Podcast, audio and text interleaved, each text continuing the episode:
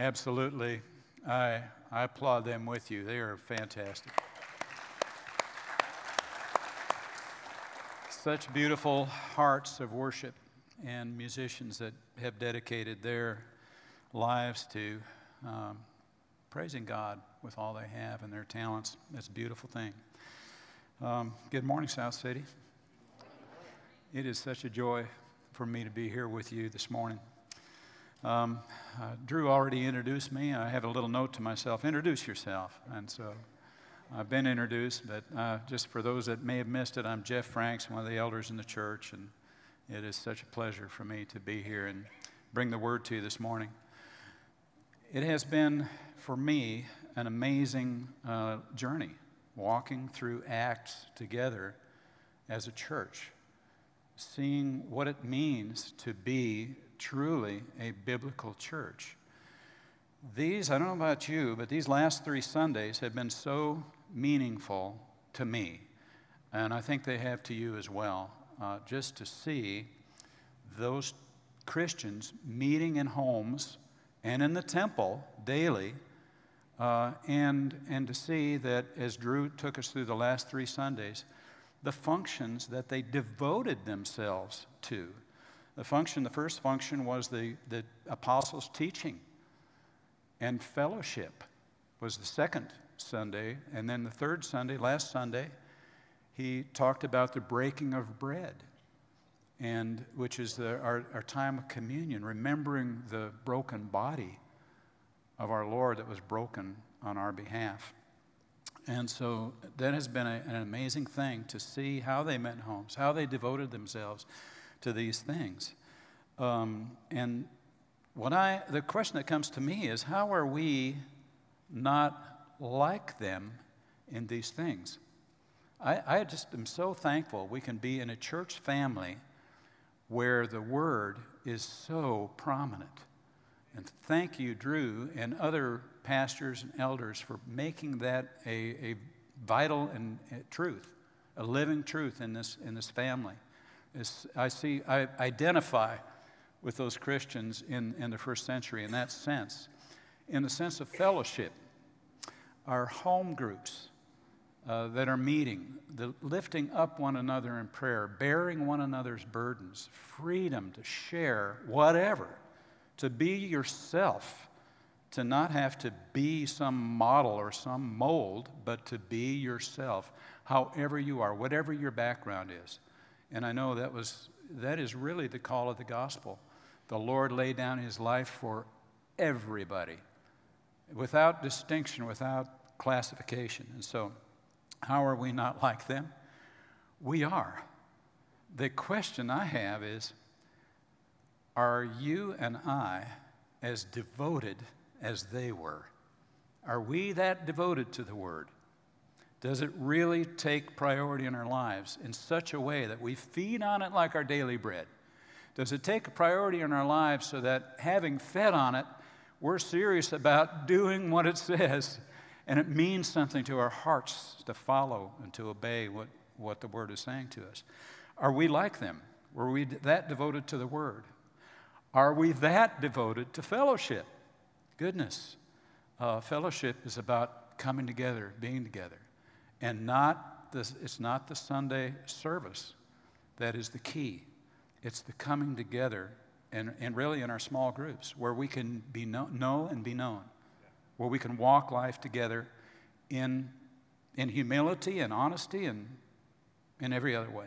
So that really is it. And so this fourth Sunday of these four functions uh, that they were devoted to, activities really, um, is prayer.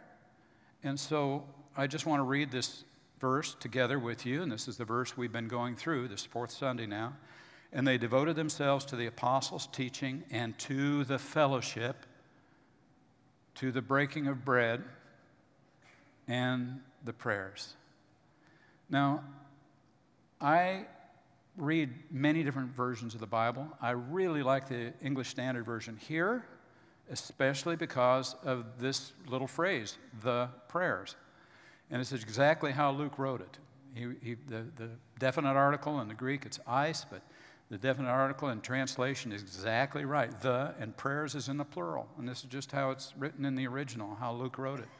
So, what are these prayers, specific prayers but that, he's, that he is talking about? We'll talk about that in a minute. But I also want to say that I really am thankful for this translation in the sense that it's faithful to the original also in kind of pairing these functions. You notice how the apostles' teaching, which is the word, and fellowship are connected? And really, isn't that the way we live in our, in our small groups? You know, we, we gather around the Lord and, and his, his scripture, and our fellowship is around the word. And here, so they're paired. And the question that somebody might ask, they say, well, well, you know, it's paired with a word, huh? Well, you know, does that mean that people were free in that day to have fellowship over just whatever? I mean, life, things that happen in life and, and all of the hobbies and things that we enjoy, did they have fellowship over that? And my answer to you is, of course they did. The Bible says, this is 2 Corinthians uh, chapter 3, but the Bible says, where the Spirit of the Lord is, there is freedom. Freedom to be yourself, freedom to fellowship openly, freely, heartfelt, in a heartfelt manner. If you want to talk about cars in, in, your, in, in the small group, you shouldn't feel that that's not a subject for fellowship and in conversation. But I think the scripture here is saying, and I think your heart is in agreement with mine, that our richest fellowship is when we talk about our Lord Jesus Christ, what he did for us on the cross, the beauty of the gospel, and the incredible richness that is in his holy word. And when our fellowship is around that, we have free discussion, questions, answers. I hope that you feel in your small groups that you can ask any question. There's no such thing as, as, a, as a dumb question. We just need to be open and have that interchange, the word and fellowship. And also here, that the last two functions are also paired. And why shouldn't they be paired, these last two functions? Breaking of bread, remembering the Lord's broken body, and the prayers. Remember last Sunday what a beautiful service we had? What a wonderful time in the Word we had as Drew brought, uh, talked about breaking of bread and the meaning of that. And then following that, to be in communion with our God as we remembered our Lord's broken body for us, his blood that was spilled for us. What a joy that was. I had a wonderful time there last Sunday, and so I can't imagine, can you, the communion without, without prayer? And so naturally, here in our text, they're also paired. But now I want to talk about this little phrase, the way Luke put it the prayers. Why exactly did he say the prayers? Why didn't he just say prayer? And I think there is something specific here. And we'll see a little bit more about that when we go down to verse uh, Acts 2:46. Now read, you can see it on the screen with me. And day by day, notice the context in which they, they lived in, in their lives. Attending the temple together breaking bread in their homes, they received food with glad and generous hearts. So there's the two places where they gathered. They gathered publicly and in the temple together, and they broke bread in their homes. And so there was a public and a domestic aspect to what they did. Now they were, they had seen the events in Jerusalem around Jesus. They'd been there, they'd seen all the things that, that went on. And so they were born again. Many of them came to faith right there when Peter preached on the streets of Jerusalem. They were born again, they were alive with devotion, they had new joy, they felt they had found their Messiah, and he was not just risen and ascended, but he was in their hearts, and they were, they were alive. But it did not change the context of their lives. They were as Jewish after coming to know the Lord as they were before. And they were still eh, going to the temple. And the temple, uh, therefore, played a huge role in their lives, now perhaps even more. And you know also, although we sometimes, I do, tend to forget it, the apostles, they were all Jewish. And so when they came together at the times, the hours of prayer in the temple, when they came together uh, on the, the, uh, the, the times of worship in the temple, there was a Jewish liturgy in that day. I remember how Jesus attended the synagogue in Nazareth, and they handed him a scroll of Isaiah. He opened it, he found a place in Isaiah to read from, and you know, said, This today, this scripture is fulfilled in your sight. And so reading, readings were common. Readings of Scripture were common in the, in the Jewish liturgy, liturgy of that day. And so, undoubtedly, this hour of prayer included readings of the prayers of the Old Testament heroes of the faith, like Moses, Abraham, uh, Daniel, and, and others. And I have, I have no doubt about that. So, this was the, the public aspect. But I, as you look at Acts 2:42, if you don't mind putting that up just one more time, just notice this that they said they broke bread in their homes and they devoted themselves to that and the prayers. So there's a connection. And this puts this, these words back in the homes.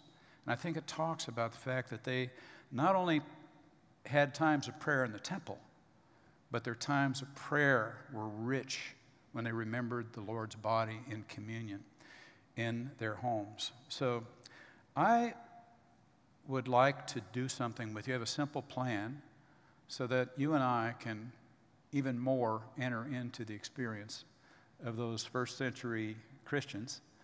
I'd like to have a, our own little hour of prayer here. Um, what I'd like to do is, uh, I'd like to do four types of prayer. All my life, uh, very early in my Christian life, I heard about an acronym. I know others have heard this too. The acronym is very appropriate for our series. It's ACTS, A C T S, to remember that there is more in prayer than just bringing our shopping list to the Lord. Okay, so uh, let's, this is how it works. A stands for adoration. Remember, enter his gates with praise, it says in Scripture, and thank, and so uh, then, then the C stands for confession. Confession is a very, very important part of our prayer. T stands for thanksgiving, and S for supplication. Now, uh, I want to remind you again there are no rules.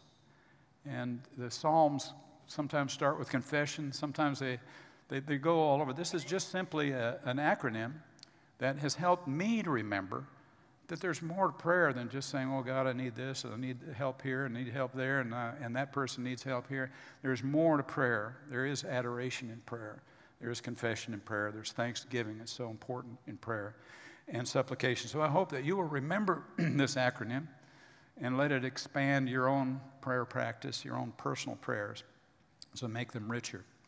So, this is just a guide, a way of remembering. And what I'd like to do after I read an Old Testament passage that very well could have been in the liturgy, the Jewish liturgy of the first century, uh, we're going to bring a prayer or a, a, a devotion from the Old Testament. And then following that, I'm going to invite one of our pastors to come and lead us in a prayer of adoration, followed by confession and thanksgiving, and then finally supplication. So that's how our our time of prayer uh, will go this morning. Uh, remember that as I read uh, from the Old Testament, feel free to pray along with the words that I read. Imagine that you're one of those Jewish Christians of the first century and your heart is filled with new faith. You know who your Messiah is. You're so thankful that He died for you, that He gave you new life. He, he died for your sins. He rose again and you're worshiping Him and, and loving Him.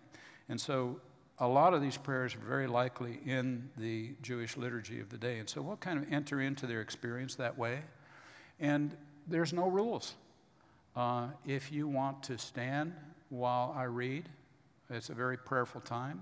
Uh, feel free. If you want to raise your hands, raise your hands. If you want to come up here and, and kneel, during the time of prayer, feel free to do that. If you want to remain seated, that's okay too. God is looking at the heart, not the outward appearance. And that's the most important thing about prayer, but no rules. I want you to feel free to express yourself in prayer. And more, most important thing is your heart's connection to your risen Savior.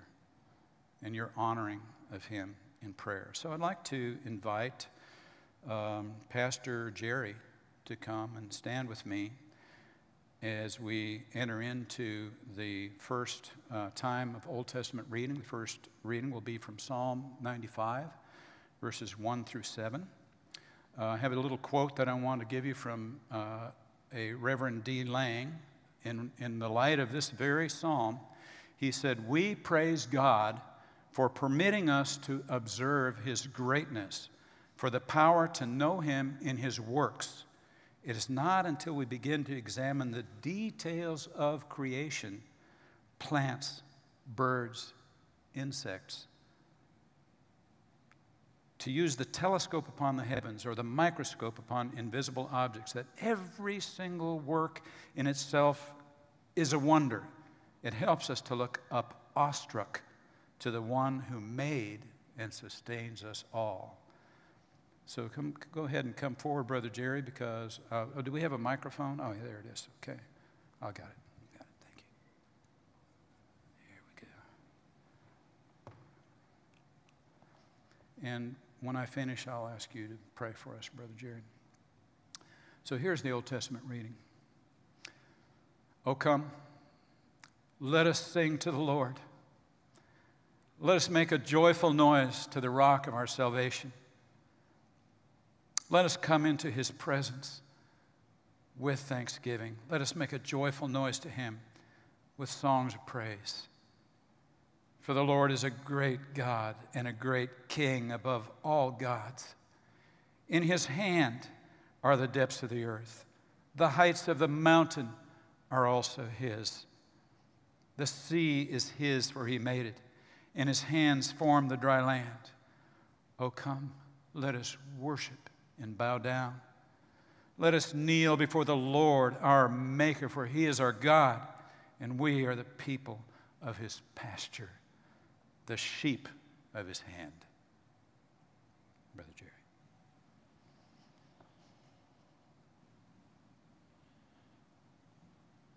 Oh God,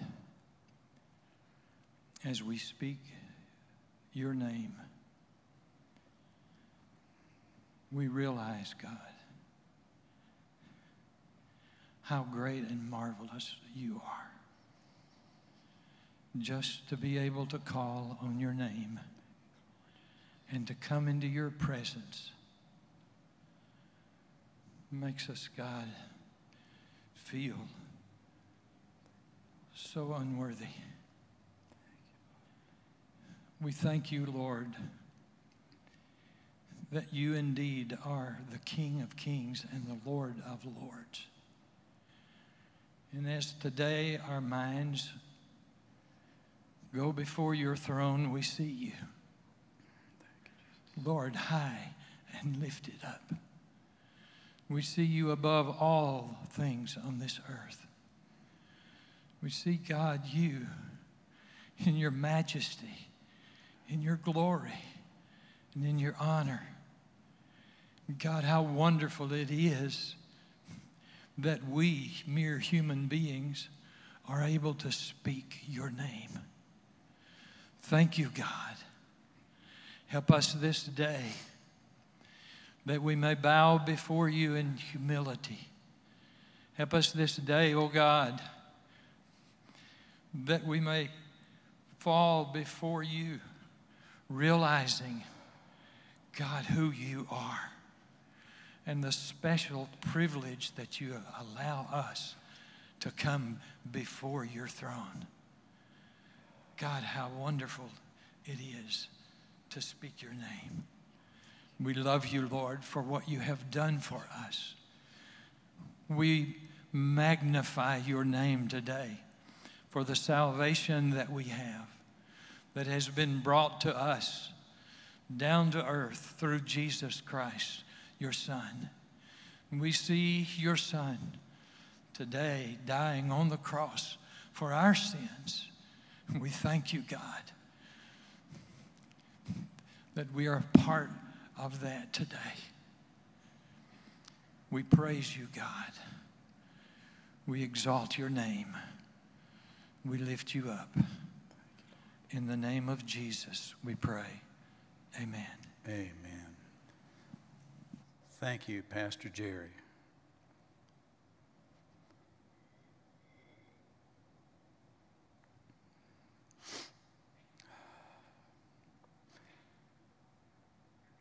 You know, by the way, uh, I, I made it a point not to tell any of our pastors ahead of time. Uh, I, uh, I love the spontaneity of prayer. It's one of the things that Colleen and I really loved about worship when we lived in Ukraine was that even though it was a very staunch tradition, uh, the, every congregation was open to prayer, and whoever felt the, you know, the Spirit moving their heart to pray, uh, often prayed. And there's usually three or four, sometimes five or more, that would pray before the first message. And I really enjoyed that. I loved the spontaneity of it. And uh, so I decided to put a little bit of spontaneity into uh, our time of prayer this morning in that way. Uh, now, uh, so thank you, uh, Pastor Jerry. So we come to that aspect of prayer that we should do daily which is confession. Remember our acronym. Ac- ac- the ACTS acronym is adoration, confession, thanksgiving, and supplication, but confession. Now, this would be something that we, in the course of our day, we should confess our wrong thoughts. We should confess our foibles and faults, our pride, the lusts and things that, that motivate us at wrong times. We're all uh, guilty of that. We need that. And so, uh, I find it really interesting that in Psalm 95, that we just read in adoration, there is a, an abrupt in, interruption in the middle of that psalm. And if you were sitting down and composing that psalm and had to pass an English grammar composition test in, in the writing of it, you would fail. Because right in the middle of verse 7, of this psalm, the Lord breaks in and calls his people to account in the middle of this beautiful praise. And sometimes I think it should be that way in our private lives. We're praising the Lord, thanking Him, what a great God you are, a holy and good God. Walking through your day, thank you, Lord, for blessing this and blessing that. And we need this, by the way. But He wants our hearts humble. He wants us to come to Him with honest hearts. He wants us to keep our accounts short. And so uh, here is the words. I'm going to read this as I invite Pastor Daryl to come this time and stand with me. Go ahead and come up. Uh, and while he's coming, I'll just read this. The second part of Psalm 95 goes like this well, I'll read verse 7 that we read together. For he is our God, and we are the people of his pasture, the sheep of his hand. Today, if you hear his voice, hear the, hear the difference in tone? We are the people of his hand. We've been praising him all this time. But suddenly, these words Today, if you hear his voice, do not harden your hearts as at Meribah, as on the day at Massah in the wilderness, when your fathers listened to the change in voice put me to the test. Do you hear that? The Lord has interrupted our praise. Put me to the test and put me to the proof. Though they'd seen my work for 40 years, I loathed that generation and said, They are a people who go astray in their heart. And they have not known my ways. Therefore, I swore in my wrath they shall not enter my rest. I would not have expected a psalm of praise, which was so beautiful, end with these stern words. It's a call to repentance. Would you be so bold as to say, No, I haven't gone astray in my heart? I would not, because I know the wickedness of my heart. I know how, how its tendency is to, is to go into so many different directions and to be distracted during any given day. And so I need this as much as, as any one of us here. So if you're praising God and you recognize something's just not right, it's never a bad time. In fact, it is the time to immediately go to confession. So this, uh, for this part of our Jewish liturgy, and I apologize, have a seat just for a second, uh, Daryl, because this may be, this, this time of repentance, why would the longest prayer in Scripture that I'm about to read for you, why would the longest prayer in Scripture be one of repentance? Why would that be? I'll let you think about that and answer that. But I'm going to read this entire prayer of Daniel from Daniel chapter 9. Um, let's see, good, all the way down to the bottom anyway. It's in Daniel, Dan, you'll find it in Daniel chapter 9. It takes up most of the chapter. But Daniel is praying a prayer of confession here. And it was a model. You read Franklin Graham's um, you know, day of, of gathering on the, on the, on the uh, White House lawn, or what wasn't White House lawn, but the Memorial National Mall. Uh, this was really modeled after this prayer of Daniel, and it's called repentance nationally. And just notice how Daniel takes personal responsibility for the sins of his nation, though he was maybe the purest man walking on the face of this earth. And it's a model for us to be humble in our hearts. And, uh, and when we go to confession, it can be on any level. Yes, national. We don't think we pray prayers of, of confession enough on the national level. It can be state, it can be city, our city, our neighborhood, goodness, and our own very families, our lives, maybe the keep place, of course. Here's Daniel's prayer.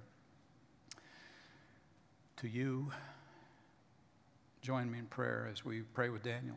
O Lord, belongs righteousness, but to us open shame. As at this day to the men of Judah, to the inhabitants of Jerusalem, to all Israel, those who are near, those who are far away in all lands to which you've driven them, because of the tre- treachery they have committed against you. To us, O Lord, belongs open shame.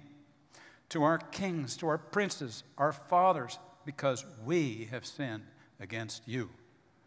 To the Lord our God belong mercy and forgiveness, for we have rebelled against him, and we have not obeyed the voice of the Lord our God by walking in his laws which he set before us by his servants, the prophets.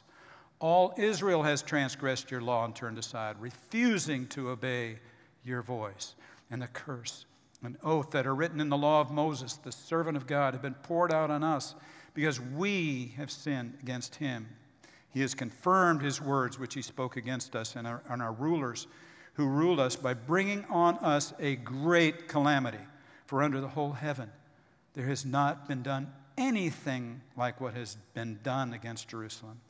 As it is written in the law of Moses, all this calamity has come upon us, yet we have not entreated the favor of the Lord our God, turning from our iniquities, gaining insight by your truth. Therefore, the Lord has kept ready the calamity and brought it upon us. For the Lord our God is righteous in all the works that he has done, and we have not obeyed his voice. And now, O Lord our God, who brought your people out of the land of Egypt with a mighty hand, have made a name for yourself as at this day, we have sinned. We have done wickedly. O Lord, according to all your righteous acts, let your anger and your wrath turn away from your city, Jerusalem, your holy hill. Jerusalem your people have become a byword among all who are around us. Now, therefore, our God, listen to the prayer of your servant and to the pleas for mercy and for your own sake. O Lord, make your face to shine upon your sanctuary, which is desolate. Oh my God, incline your ear and hear. Open your eyes. See our desolations in the city that is called by your name. For we do not present our pleas before you because of our righteousness, but because of your great mercy. Oh Lord, hear. Oh Lord, forgive. Oh Lord, pay attention and act. Delay not for your own sake. Oh my God, because your city and your people are called by your name. Now, Brother uh, Daryl, please. Lead us in a prayer of confession for the Lord. Holy Father, we come to you and confess that we are a sinful people. And when we think on our own lives, uh, we can easily attest to the things we've done wrong, the things you've called us to that we've not done, uh, the things you've told us not to do that we do. And we confess those to you and ask your mercy and your grace on those things. And as a city, we confess that we are a sinful people, that we have fought against our brothers and sisters, that there's been unrighteousness between us, that we've been selfish at times.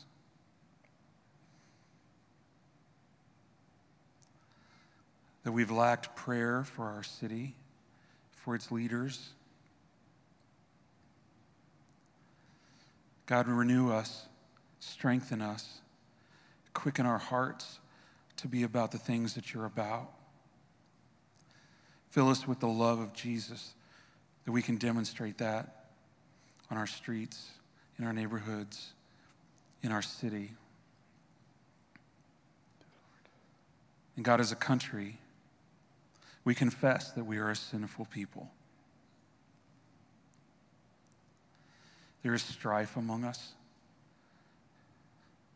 There is a great battle being waged. And we confess that uh, we've even contributed to that. God, we pray that uh, you would come. We know that you are a God uh, who is just and true, that you will bring righteousness you, to bear upon us. Yes. But we also know that you are a God of love and of mercy, that you make a way where there seems to be no way. And so, God, we put our trust in you and the change that we long to see in our country and in our city and on our streets. May it be true of us. Begin in us, Lord. Forgive us. Forgive me. Thank you for your mercy. Thank you for the completing work of Jesus Christ on the cross. Thank you for your Holy Spirit that guides us in righteousness and truth. Help us to listen to that still small voice.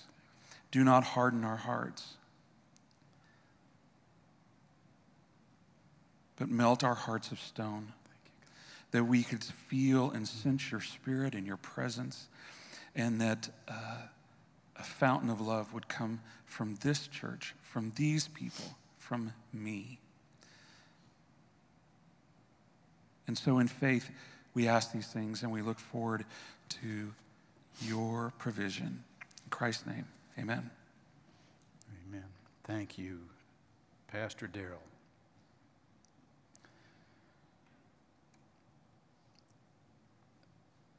So now we come to that aspect of prayer, which is, uh, is delightful. It's, it's discipline. Uh, it's uh, Thanksgiving. Thanksgiving. Uh, there are so many things to uh, give thanks for. But have you ever noticed that you can't give thanks and groan, moan, and complain at one and the same moment? It's going to be one or the other. Sort of like choose this day, therefore, you know. Uh, how are you going to live your life, okay? So easy to complain. so, it, but it's so easy to do. There is a lot to grumble about. Uh, I would just ask you I'm sort of begging that, not to ask Colleen about that as far as I'm concerned. But there is always a reason for Thanksgiving. Friends, no matter what, there's a reason for Thanksgiving. Uh, is uh, Pastor Elvis here today? Oh, is he translating? Okay. Um, you know, I'd like to ask uh, uh Scott if, if you'd come forward. And while Scott's coming forward, I'm going to read some of my favorite words from a prophet in the Old Testament that really understood what this Thanksgiving thing was about. He had more to grumble about than I think about anybody. Um, and you'll recognize this passage. I think it's one of your favorites as well. Habakkuk chapter 3, verses 17 through 19. though the, tr- the fig tree should not blossom, nor fruit be on the vines, produce of the olive fail, and the fields yield no food, the flock be cut off from the fold, and there be no herd in the stalls. Yet I will rejoice in the Lord. I will take joy in the God of my salvation. God, the Lord, is my strength. He makes my feet like the deer's, He makes me tread on my high places. No matter how bad it gets, there's always something to give thanks for. Could anything have caused this prophet to stop taking joy in his God? I don't think so. Do his words find purchase in your heart today? So let's join with the psalmist as we pray a prayer of thanksgiving together. And when I finish, I'll let Brother Scott uh, pray for us a prayer of thanksgiving. Oh, give thanks to the Lord, for he is good. For his steadfast love endures forever. Let the redeemed of the Lord say so, whom he has redeemed from trouble, gathered from the lands, from the east, from the west, from the north and the south. Let them thank the Lord for his steadfast love, for his wondrous works to the children of man. For he satisfies the longing soul, and the hungry soul he fills with good things. Amen and amen. Psalm 107, verses 1 through 3 and 8 and 9. Scott. Lord, we are just grateful for who you are. Thank you, Lord. We're thankful that you are God, that you are in control of all, that you caused the sun to rise this morning, you gave us breath. Thank you for this place. Thank you for the people that have that are gathered here. Thank you for the people that are gathered online. Thank you, Lord. We are grateful. We thank you that you have brought us together so we can worship you. Lord, we are thankful that you are loving, kind, generous. Thank you for giving us courage, strength, wisdom. Thank you, Lord. thankful that you have given us your provision through your son Jesus. We are thankful for our salvation. And we walk in that. We walk in your strength only. And Lord, we do lift up your name because you're worthy. You're worthy of our worship. You're worthy of our praise. And all glory and honor go to you and to you alone. In Jesus' name, amen. Amen. Thank you, Scott.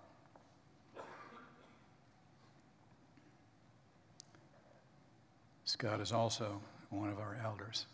Such a privilege to serve with a man of God and also a man of prayer. Very thankful for Scott. The uh, last uh, area we will call supplication, which is a fancy word for asking for things, not just for yourself, but for others. I mentioned the shopping list thing. You, uh, you know, supplication, and I think in Scripture, uh, isn't about, oh, I need this, I need that, I need this, I need that. I think it's more about, oh, Lord, in the light of the fact that I need this and that and this and that, who am I? And how is my heart doing with you? Um, 17 times in the book of Acts, we see the, the church and, and believers praying. Uh, at least 17 times. There may be more, but what's interesting about that, and I mentioned the liturgy, the Jewish liturgy, and the times of prayer that the Jerusalem saints went to. Listen, there's no liturgy anywhere in the book of Acts these prayers are spontaneous, like our prayers this morning are spontaneous. They uh, are, are generated by, by the Holy Spirit, and the prayers and acts are, are beautiful. They ask for a lot. They ask for healing. They ask for life. To, in, in some cases, those who had passed away, God did miracles and raised a young girl and others. And among other things, they asked for safety and deliverance. They asked for boldness and courage. They didn't ask for all of the events around them to change and all the hatred and the things that were happening in their hot city of Jerusalem. They didn't ask for that to change. They asked the Lord, give us boldness and courage in the light of the, our enemies in the light of the, the troubles. It's very instructive, very instructive. And so they also asked for discernment and leadership selection. And there were many intercessory prayers along with others. So there was one example when the church prayed fervently for Peter, who had been arrested. When he showed up on their doorstep, they couldn't believe it when Peter was delivered. You know, they were just amazed. Wow, uh, you know, we didn't expect that. Uh, that was what they were praying for, uh, but there he was. And so it's kind of, there's some humor in that, in that story. Uh, sometimes we pray and we don't, don't expect, oh, wow, that, uh, God actually answered that prayer. Uh, so it was funny. But I'll give you a little encouragement from a couple verses. Um, before i invite uh, Pastor Drew, he knows actually, he was counting the number of pastors that we had present, and so he's, he's the only one that, that, that knew. Uh, but I know that he'll pray as spontaneous as he always does, and I appreciate that about you, Drew. Um, so, Philippians, Paul calls us to not be anxious about anything. Things look pretty bad, don't be anxious. But in everything, by prayer and supplication, there's that word with thanksgiving. Let your requests be made known to God. And the peace of God, which surpasses all understanding, will guard your hearts and your minds in Christ Jesus. Philippians 4 6. Now, the Apostle John wrote this precious promise. You can read it with me. I think you know it. But I write these things to you who believe in the name of the Son of God, that you may know you have eternal life. And this is the confidence we have toward Him that if we ask anything according to His will, He hears us. And if we know He hears us in whatever we ask, we know we have the requests that we have asked of Him. How do we know that we're praying according to His will? Well, one of the ways we know is learning to know His heart in Scripture and in our small group gatherings. Learning to know His heart. What does He think? How does He feel? So there are many things we can pray for daily with confidence. Remember how Jesus saw the crowds like like sheep without a shepherd. And he, he said this He said, The harvest is plentiful, but the laborers are few. Therefore, pray to the Lord of the harvest to send out laborers into his harvest. The answer to that prayer made this church possible, this church family. It's possible because people prayed that prayer. And laborers went forth into the harvest. Isn't that right, Brother Jerry? I remember you telling many stories about how people gathered and prayed that the Lord would send out laborers into the harvest. That is a prayer of supplication according to the will of God. And I think always when we pray prayers like that, we do have that confidence. The Lord knows how to answer, and in my humble opinion, He has answered very well those prayers. Let's turn our hearts to the Lord as we read our Old Testament prayers from David, and then Pastor Drew will come and lead us in a prayer. From Psalm 5, and one from Psalm 6, and one from Psalm 7. prayers from David. Lead me, O Lord, in your righteousness because of my enemies. Make your way straight before me. Turn, O Lord, deliver my life. Save me for the sake of your steadfast love. O Lord my God, in you do I take refuge. Save me from all my pursuers and deliver me, lest, like a lion, they tear my soul apart, rending it in pieces. with none to deliver. David's heart of supplication before his God. Pastor Drew.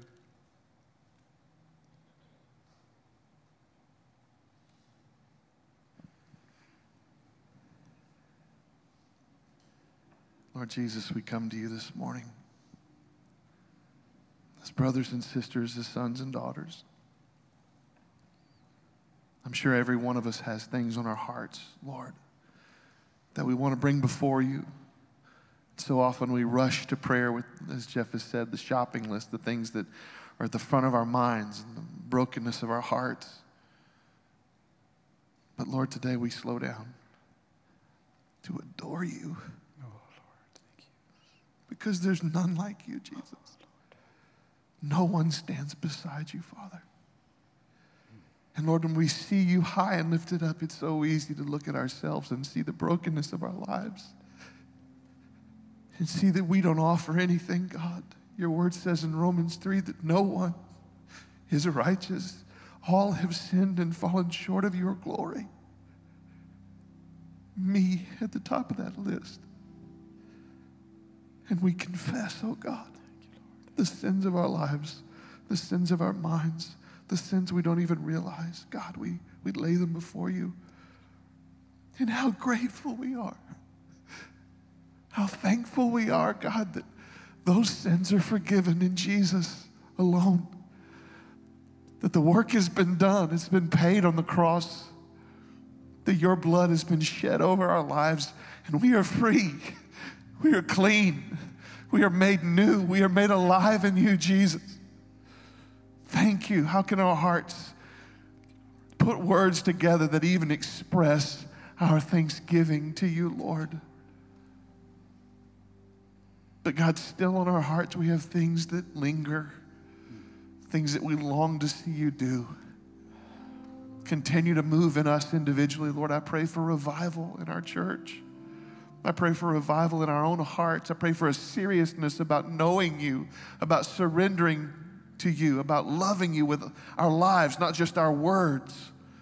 God, I pray that you would move your people by your Spirit to be the people of God you want us to be. God, please. Lord, I pray that in our, our city groups, as Jeff has mentioned, that we, we, would be a people of prayer, that we would be a people of confession, we would be a people of authenticity and honesty among one another, that we would become the church, God, you're calling us to become. Lord, we pray for our country. It seems so broken, it seems so divided, it seems like a mess. So we pray for our leaders on whatever side of whatever aisle. God, we pray for every leader. Pray that you would lead them to your grace and your mercy, to your salvation. Lord, we pray for all of us as, as people of this country, Lord, just to submit to you, just to seek you, Father God, to seek your ways, to know you and to make you known. And Lord, we do that even in how we vote. God, we just surrender this country to you. We lay it down before you. Have your way, oh God. Heal our land. Heal our families. Heal our marriages, Lord. Heal our hearts. And move in us, oh God, in a way that only you can. It's not something a service can generate. I'm just so grateful, Lord, for your word today that has been this message. And nothing brings us to repentance. Nothing brings us to together and to know you more than your word. So make us a people of your word, God, I pray. Lord, I pray that you would move in our church, continue to make us who you want us to be.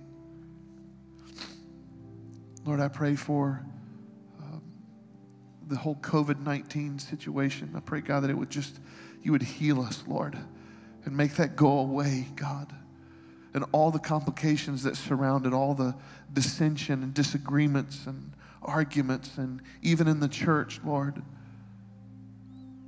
God, would you heal us and would you bring us together in grace and mercy for one another?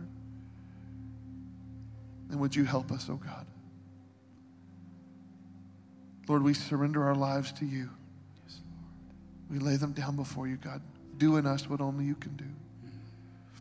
God, I pray if there's any person here today that doesn't know you, Lord, I pray that they've been moved by your Spirit to know you. And I pray, oh God, that you would move them to salvation by your grace through your word. Lord, we give you this time. See into our hearts, see into the prayers of our lives all day long, God. May we take the acts of prayer with us and lift you up, God. May we be uh, people of ongoing, consistent, constant, never ending conversation with you. How good you are, God. We love you and we bless you and we thank you for this beautiful time. In Jesus' precious name, amen. Thank you, Pastor Drew. Appreciate that. Dear friends, I want to call your attention at the very last here to what do the scriptures say about the result of people who devote themselves to the Word of God, to fellowship, to breaking of bread, and to prayers. The very next verse, that's a kind of a glimpse ahead. And awe came upon every soul. And many wonders and signs were being done through the apostles. Can God still do that today? Do you believe that awe can come on every soul here in South City? Is that a resounding yes, I heard? Or is that a. Yeah, okay. I was just wondering if that was kind of a hope against hope. I don't, I don't think so. I think our God is able. Question is can we devote ourselves like those first century Christians? Are we able to do that? Um, I, I want to bring that request before our Lord this day and, and think about it and pray on it, and I ask you to do the same. So believe with me today that our God, there's nothing impossible for Him to do in our midst and in our neighborhood, in our city, and in our nation. Nothing is impossible for the Lord.